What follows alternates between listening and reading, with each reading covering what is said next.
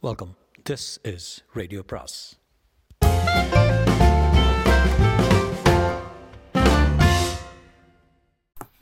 அனைவருக்கும் அன்பு வணக்கம். சுஜாதாவின் மற்றொரு சிறுகதை. சிறுகதையின் பேர் ரஞ்சனி. ரஞ்சனி. சார் நான் எஸ்எஸ்எல்சி வரை தான் படித்தேன். அதுக்கப்புறம் படிப்பு ஏறல. நான் எங்கள் அப்பாவுக்கு ரெண்டாவது பையன். என் அண்ணா நல்ல வேலையில் இருக்கான். படித்து நெற்று போட்டு பரீட்சை எழுதி பாஸ் பண்ண எனக்கு ஸ்ரத்தை இல்லை பொறுமை இல்லை வரல. அம்மா அப்பாவுக்கு கவலையாக இருந்தேன். எங்கள் குடும்பத்தில் சங்கீதம் கிடையாது. ஆரத்தி எடுக்கிற போது கூட எங்கள் அம்மா பாடினது கிடையாது. எங்கள் அப்பா நியூஸ் கேட்குறதுக்கு மட்டும்தான் ரேடியோவை திருப்புவார். அப்படி இருக்க எனக்கு எங்கேருந்து இந்த வாத்தியத்தின் மேலே மோகம் வந்தது? அது ஆச்சரியம். எனக்கு நல்லா ஞாபகம் இருக்குது நியூஸுக்கு ஒரு நிமிஷம் பாக்கி இருக்கிற போது ரேடியோவில் ஒரு ஒத்த வீணை மட்டும் வச்சான். அப்போ தான் தெளிவாக எனக்கு ஆசை ஏற்பட்டது. அது ரஞ்சனி ராகம்னு கேள்விப்பட்டிருக்கேன். மறுநாள் உள்ளூர் ராமையங்காரிடம் போய் சுவாமி இந்த வீணா வாத்தியம் கற்றுக்கிறது எத்தனை நாள் ஆகும்னு கேட்டேன். யார் கற்றுக்கணும் என்று கேட்டார். நான் தான் என்றேன் முதல்ல நீ சிகரெட்டை குடிக்கிறத நிறுத்தணும். வேஷ்டி கட்டிக்கொண்டு வரணும். வீணை தெய்வீகமான வாத்தியம். அதை அணுகிறதுக்கு முன்னாலே மனுஷனுக்கு சுத்தம் வேணும். அப்படி இப்படின்னு சொன்னார். மாதம் நாற்பது ரூபாய் கேட்டார். அப்பா கிட்டே போய் அப்பா நான் வீணை கற்றுக்கலான் இருக்கேன். போடா. போய் மளிகை கடையில் பொட்டலமாடியே. செப்டம்பருக்கு படிக்க துப்பு இல்லை. வீணை கற்றுட்டு என்ன வெங்கடேஷ் பாகதருக்கு சுருதி போட போறியா? என்றார். அண்ணாவுக்கு கடிதம் எழுதினேன். ஐஏஎஸ் படிச்சுட்டு பீகாரில் என்னென்னவோ இருக்கான்.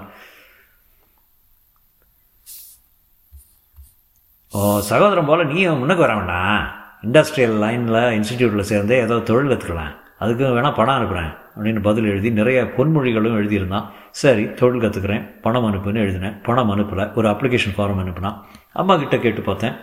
என்கிட்ட எதிராக காசு? ஒன்று செய்ய ஏதாவது வேலை பார்த்துக்கோ. அதில் வர காசை நீ ஒன்று எங்கிட்ட கொடுக்க வேண்டாம் என்றாள். வேறையாவது கிடைக்கிறதாவது தைரியமாக ஒரு காரியம் செஞ்சேன். ஒரு காயலான கடையில் எங்கள் வீட்டுக்கு வீட்டு சைக்கிளை விற்றுட்டேன் காயலான் கதை கடையில் எங்கள் வீட்டு சைக்கிளை விற்றுட்டேன் திரும்பி வந்து அப்பா கிட்ட மைதானத்தில் சைக்கிள் தொடர்ந்து போய்விட்டதுன்னு சொன்னபோது அவருக்கு ரொம்ப கோவம் வந்துட்டது. நான் சொல்கிறது பொய்ன்னு அவருக்கு சந்தேகம். வா போலீஸில் போய் கம்ப்ளைண்ட் கொடுக்கலாம்னாரு ஜாஸ்தி பொய் சொல்ல வரல. இன்ஸ்பெக்டர் கேள்வி கேட்க எனக்கு கழண்டு போச்சு. அப்பா எங்கடா காசு என்றார் பனியனுக்குள்ளே இருந்தது எடுத்து கொடுத்தேன். எதுக்கடா எடுத்த? என்றார். வீணை வாங்க என்றேன். அப்பா போலீஸ் ஸ்டேஷனில் என்னை அடிக்கலை வீட்டுக்கு வந்ததும் அடித்தார் அம்மா தடுத்து அவனுக்கு வர மாசிக்கு இருபது வயசாக போகிறது அவனை அடித்தா ஏதாவது ஒன்று கிடக்க ஒன்று ஆகிடும் பேசாமல் விட்டுருங்களேன். கற்றுக்கட்டுமே அவனுக்கு புத்தி அதில் தான் போகிறதோ என்னவோ என்றாள். அப்பா என்னை அடிக்க உங்களுக்கு உரிமை இருக்கு. நான் உங்களுக்கு உபயோகம் இல்லாமல் சுமையாக இருக்கேன். ஆனால் நீங்கள் இந்த காசை கடன் மாதிரி எனக்கு கொடுங்க. மாதம் மாதம் கணக்கு வச்சுங்க எப்படியாவது பிற்காலத்தில் சம்பாதிச்சு உங்களுக்கு திருப்பி கொடுத்துட்றேனே என்றேன். அப்பா சிரித்தார். அப்பாவின் குற்றம் சொல்ல முடியாது. மூத்த பையன் வசதி வந்ததும் அப்பா அம்மாவை மறந்துட்டான். சௌக்கியமாக சௌக்கியமானு கடுதாசை எழுதுறானே ஒழிய காசாக பணமாக நான் தான் இருக்கவே இருக்கேன். நாங்கள் மூணு பேரும் அப்பா பென்ஷனில் வாழணும். அதனால் எப்படியாவது என்னை ஒப்பேத்தி விடணும்னு ஆசைப்பட்றாரு. நானா நானானாலும் வீணை வாசிக்கணுங்கிறேன். அப்புறம் ராமையங்கார்கிட்ட அப்பா பேசி அதட்டி கதட்டி மாதம் இருபத்தஞ்சி ரூபாய்க்கு சம்மதிக்க வைத்தார். நான் வீணகத்திக்க ஆரம்பித்தேன் இதில் பாருங்கள் சார் என்னுள்ள ஒரு புயல் இருந்து அதற்கு வெளியே வர ஒரு வாய்ப்பு கிடைச்சாப்புல ஆயிடுது நான் ஆரம்பித்த விதமே தப்பு. எனக்கு வாத்தியம் கையாள தொடங்கின வெள்ளிக்கிழமை ஞாபகம் இருக்குது வாத்தியத்தை விழுந்து சேவிக்க சொன்னார். மாய மாளவ கவுள என் சுரங்களை எல்லாம் புள்ளி வச்சு மார்க் போட்டிருந்தது. அந்த வீணையில் ராமையங்கார் இதுதான் சா அப்படின்னு தட்டினார். என் கைவிரலை மடக்கி அழுத்தி நாதம் பண்ண சொன்னார். எப்படி அழுத்ததுன்னு தெரிஞ்சப்புறம் இரண்டு சுரம் பிசுறலாமல் சுத்தமாக கேட்டப்புறம் எனக்கு சைக்கிளில் பேலன்ஸ் கிடச்சாப்பெல்லாம் எடுத்து. அதையே நூற்றெட்டு தடவை வாசிக்க சொல்லிவிட்டு பின்கட்டு பக்கம் போனார். அவர் போன உடனே மற்ற சுரங்களை தேட ஆரம்பித்தேன் அந்த பெரிய கம்பியை தட்டி பார்த்தேன். அதில் ஒரு சுரத்தை பிடிச்சிட்டேன். அது இனிமையாக இருந்தது. திரும்பி வந்த வாத்தியார் கேட்டுட்டே வந்தார். கோபித்து கொண்டார். நிதானம் வேணும். சாதகங்கிறத இந்த மாதிரி கண்ணாபின்னான்னு தேடி தேடி வாசிக்கிறதில்ல என்று சொல்லி சங்கீதத்தில் இருக்கிற ஆதார சுரங்களை பற்றி சொன்னார். அஸ்திவாரம் கட்டுறதை பற்றி சொன்னார். பொறுமை வேணும்னாரு. எனக்கு பொறுமை இல்லை. அதுதான் என்கிட்ட இருந்த தவறு. அந்த சரளி ஜண்ட வரிசைகளையும் வர்ணங்களையும் நிதானமாக பொம்மநாட்டி மாதிரி ஒவ்வொரு தடவையும் தாளக்கம்பிகளை சிதற அடிச்சுட்டு வாசித்து பழக பொறுமை இல்லை.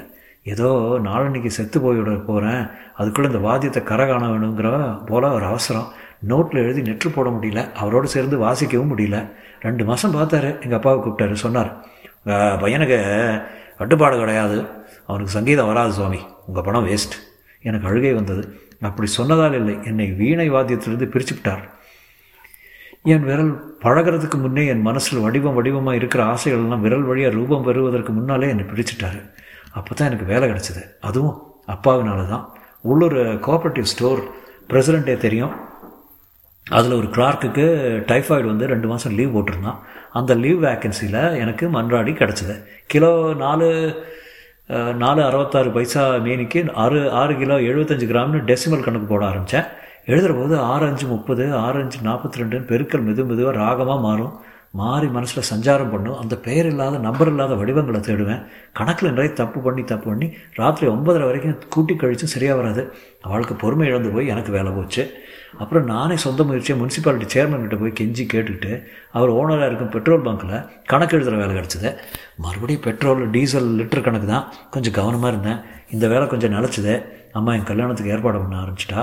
நான் கல்யாணத்துக்கு சம்மதிச்சதுக்கு முதல் காரணம் வீணை. அம்மா எனக்கு சூட் வேண்டாம் ரெஸ்ட் வாட்ச் வேண்டாம் அவளை ஒரு வீணை வாங்கி கொடுத்துட சொல்லுங்க. வாத்தியார் காட்டுற பொண்ணுக்கு தாலி கட்டுறேன் என்ன சொல்லிட்டேன்? அம்மா சிரிச்சா எனக்கு கல்யாணம் நடந்தது. நெருப்பில் நெய்ய விடுற போது நாதஸ்வர சங்கீதத்தில் ஆழ்ந்து தவில் கருவி மாதிரி உருளுவதை கவனிச்சுட்டு அவள் பட்டுப்புடவையெல்லாம் நெய்யாக்கின ஒரே மாப்பிள்ளை நான் தான் நினைக்கிறேன். அந்த பாவி பையன் மலை மாதத்தை அப்படி வாசித்தான் என் கல்யாணம் நடந்தது அதுக்கு முன்னாலே ஒரு நல்ல தஞ்சாவூர் வீணையை வாங்கியாச்சு. புதிய வீணை புதிய பொண்ணு. இரண்டும் எனக்கு மிகவும் புதுசு. இரண்டும் பெரிய சப்ஜெக்ட்டு வீணையை பற்றியாவது பரிச்சயம் உண்டு. பெண்ணை பற்றி ஒன்றும் தெரியாது. நாங்கள் ரெண்டு பேரும் அறைக்குள்ளே படுத்துக்கிற சந்தர்ப்பம் வந்தபோது அந்த வீணை ஓரத்தில் இருந்தது. மூணு மணி நேரம் அவள் சும்மா உட்காந்துருக்க நான் சுரங்களை தேடிக்கொண்டு இருந்தேன் நிமிர்ந்து பார்த்தபோது அவள் உட்கார்ந்துருந்தது ஞாபகம் வந்தது. அவள் கண்களில் என்ன வாசியுங்களா என்று சொன்னது போல இருந்தது. ஒரு வீணைக்காக கணவனான என் கல்யாண வாழ்க்கை எப்படி இருக்கும்? கல்யாணங்கிறது ரொம்ப பெரிய பொறுப்பு சார். எனக்கு அது முதல்ல தெரியல. ஆனால் ஒரு வாரத்துக்குள்ளே நாம் எப்போ தனியாக கொடுத்து போக போகிறோம்னு கேட்டப்போ தெரிஞ்சுது. பெட்ரோல் பங்க் கிளார்க்கு எப்படி வாடகை கொடுத்துட்டு தனியாக இருக்க முடியும்? அம்மாவுக்கும் அவளுக்கும் கொஞ்சம் சரிப்பட்டு வரல. அம்மாவை பற்றி அவள் புகார் சொல்கிறது எனக்கு பிடிக்கல. என்னம்மா அம்மா தானே? சீ சீதாதேவியோ மாமியாராக இருந்தால் கூட ஒரு மருமகள் புகார் தான் சொல்லுவா போல இருக்கு. ஆதி காலத்துலேருந்தே ரஃப்பாக இருக்கிற உறவு போல் இருக்குது. இது நான் இதையெல்லாம் கவனிக்கிறதில்ல. வீணா வீணா வீணை தான். காலையில் அவசர அவசரமாக பல்ல தேய்ச்சிட்டு காபி சாப்பிட்டுட்டு உட்காந்துருவேன். ஒன்றரை மணி நேரம் சாதகம். அப்புறம் பேங்க்குக்கு போய் வந்த உடனே எட்டு மணி மணி வர ஒரு சினிமா கிடையாது விளையாட்டு கிடையாது. பொண்டாட்டி பொண்டாட்டிக்கு எப்படி இருக்கும்? என் முதல் பொண்ணுக்கு ரஞ்சினின்னு பேர் வச்சேன். ரேடியோவில் ஆடிஷனுக்கு போய் வந்தேன். மிருதங்கத்தோட வாசித்து பழக்கமே இல்லை. முழுசாக நாலு கீர்த்தனை வாசித்து கற்றுட்டு வாங்கன்னு சொன்னான் அந்த அதிகாரியோ யாரோ சரிதான் போயான்னு வந்துட்டேன். எனக்கு எதுக்கு இந்த ஆசையெல்லாம்? ஆனால் என் வாசிப்பில் நிச்சயம் இம்ப்ரூவ்மெண்ட் இருந்தது. பேசாமல் கணக்கு எழுதிட்டு இருந்தேனா இல்லையா? இந்த சிதம்பரம் வந்து வெறுப்படுத்திட்டு போயிட்டான். சிதம்பரம் என் பழைய பள்ளிக்கூட சிநேகிதன். பட்டணத்தில் செயலாக இருக்கான். ரொம்ப நாளைக்கு அப்புறம் தகப்பனாரை பார்க்க லீவில் வந்தான். என்னப்போ வந்து பார்த்தான் இப்போ என்ன நீ பண்ணுற நான் பெட்ரோல் பங்கில் கணக்கு எழுதுறேன். கூட வீணாக வாசிச்சுட்டு இருக்கேன்னு. வாசி காட்ட சொன்னால் ஒரு பாட்டு வாசித்தேன் நடாது இந்த மாதிரி வாசிப்பை வச்சுட்டு பெட்ரோல் பங்க்கில் கிளார்க்காக இருக்கியா? வாசிப்பு என்ன லெவல் தெரியுமா? இப்போ முன்னணியில் இருக்காவெல்லாம் கையை கீழே காட்டி இங்கே இருக்கான்னா நீ உத்தரத்தை காட்டி அங்கே இருக்க. மெட்ராஸ்க்கு வாடா ஒரு சபையில் வாசி போதும். காட்டு தீமி மாதிரி நீ பரவிடுவ. காசு புகழ் வரும் பாவி பயில. என்னம்மா வாசிக்கிற? நான் அவன் சொன்னதில் ஒன்றும் பொய்யா முகஸ்துதியா இல்லைங்கிறது தெரிஞ்சுது. கிளம்புற போது கூட அப்பா கிட்ட என்னை பற்றி ஓஹோ ஓஹோன்னு சொன்னான் உங்கள் வீட்டில் இருக்கிறது ஒரு ஜீனியஸ்ஸு நான் அப்பா மெட்ராஸில் மல்லாக்கோட்டை என்ன விலை விலைக்கு விற்கிறதுன்னு விசாரித்தார் அவன் போன அப்புறம் எனக்கு கொஞ்சம் ஆசை ஏற்பட்டது. போய் தான் பார்க்கலாம் வாங்கிட்டு பட்டுது. பெட்ரோல் பம்புக்கும் டீசல் பம்புக்கும் கம்ப்ரஸருக்கும் பேரடி புத்தகத்துக்கும் பிரியாவிடா கொடுத்துட்டு சம்பள பாக்கியை எண்ணி வாங்கிட்டு எண்பத்தேழு எண்பத்தேழு ரூபா வச்சோம் வடக்கே சூலம் இல்லாத ஒரு நாளில் பெண்டாட்டி குழந்தை வீண சகிதமாக கிளம்பிட்டேன். சாமான் ஜாஸ்தி எடுத்துகிட்டு போகல. ஏராளமாக நம்பிக்கையாக தான் எடுத்துகிட்டு போனேன். பழைய மாம்பழத்தில் ஒரு வீட்டில் ஒரு ஓரத்தில் இடம் பார்த்து வச்சேன் சிதம்பரம். சின்ன ரூமு வீணை வாசிக்கணும்னா கிராஸாக உட்காந்தா தான் முடியும். அப்புறம் சிதம்பரம் தனக்கு தெரிஞ்ச சபா செக்ரட்டரிகள்லாம் என்னை அழைச்சிட்டு போய் அருமைப்படுத்தி வச்சான். எனக்கு சான்ஸ் வந்து நான் செய்த முதல் கச்சேரியை பற்றி சொல்கிறேன் என் டேர்ன் எப்படி வந்தது தெரியுமா? பஸ்ஸுக்கு நாழி ஆகிடும்னு எல்லோரும் எழுந்து போனதுக்கப்புறம் லேட்டாக வந்தது.